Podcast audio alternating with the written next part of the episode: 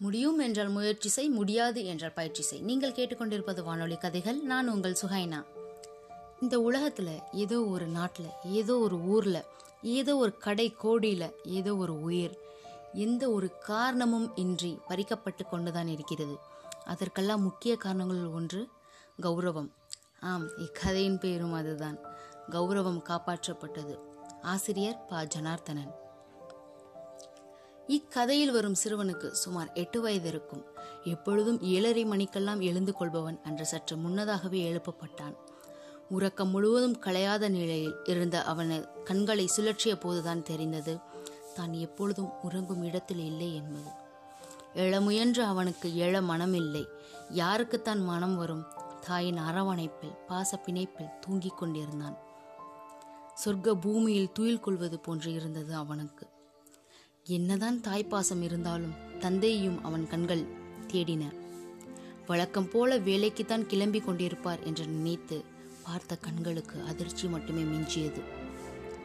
வீட்டில் இருந்த கதவுகளை இறுக்கமாக மூடிக்கொண்டு வீட்டில் இருந்த கதவுகளை இறுக்கமாக மூடிக்கொண்டு கதவின் இடுகுகளின் வழியே ஒருவித நடுக்கத்துடன் பார்த்து கொண்டிருந்தார் தந்தை. அப்போதுதான் அந்த பிஞ்சு மனதிற்கு தெரிந்தது அது தன் தாயின் பாச பிணைப்பு அல்ல பயத்தினால் ஏற்பட்ட பிணைப்பு என்பது. இப்படிப்பட்ட ஒரு நிகழ்வு வந்துவிடக்கூடாது என்றுதானே நான் விரும்பினேன். இந்த மனிதர்களின் மிருகத்தனத்தால் தான் என்னை போன்று பலரும் பல மாதங்கள் உணவின்றி தவித்தோம். மறுபடியும் அப்படிப்பட்ட ஒரு சூழ்நிலைக்கு எங்களை தள்ளிவிடாதே என்றுதானே நான் உன்னை வணங்கினேன் கடவுளே என்று தன் தாயின் மடியில் இருந்தவாறே அந்த பிஞ்சு மனது நடுக்கத்துடன் கண்களை இறுக மூடிக்கொண்டு கற்பனை கடவுளுடன் உரையாடி கொண்டிருந்தது. அதே நேரத்தில் தான் வெளியில் கலவரங்கள் தீப்பற்றி எரிந்து கொண்டிருந்தது.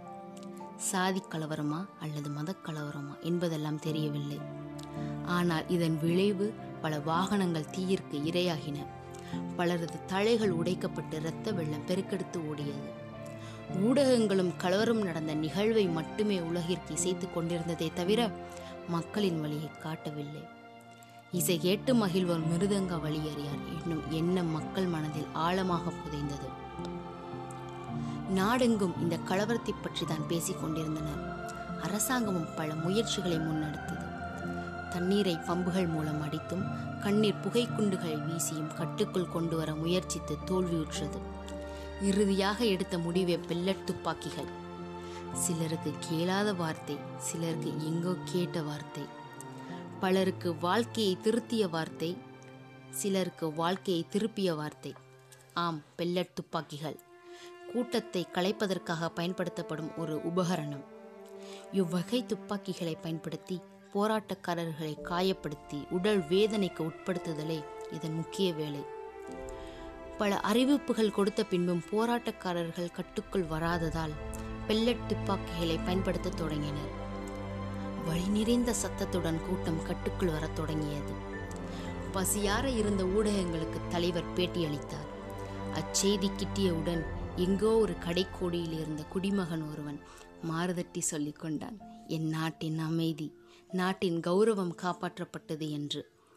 அதே வேளையில்தான் மற்றொரு கடைக்கோடியில் பயந்து வீட்டில் ஒளிந்திருந்த எட்டு வயது சிறுவனின் கண்களில் குண்டுகள் பாய்ந்து சரிந்து விழுந்தான். அமைதி நிலவப்பட்டது என்பதை அனைவரும் அறியும் வேளையில் அவன் உயிர் எந்த ஒரு காரணமும் இன்றி பறிபோகியது. ஆம் உங்கள் நாட்டின் அமைதியும் கௌரவமும் காப்பாற்றத்தான் பட்டது. ஆம் உங்கள் நாட்டின் அமைதியும் கௌரவமும் காப்பாற்றத்தான் பட்டது.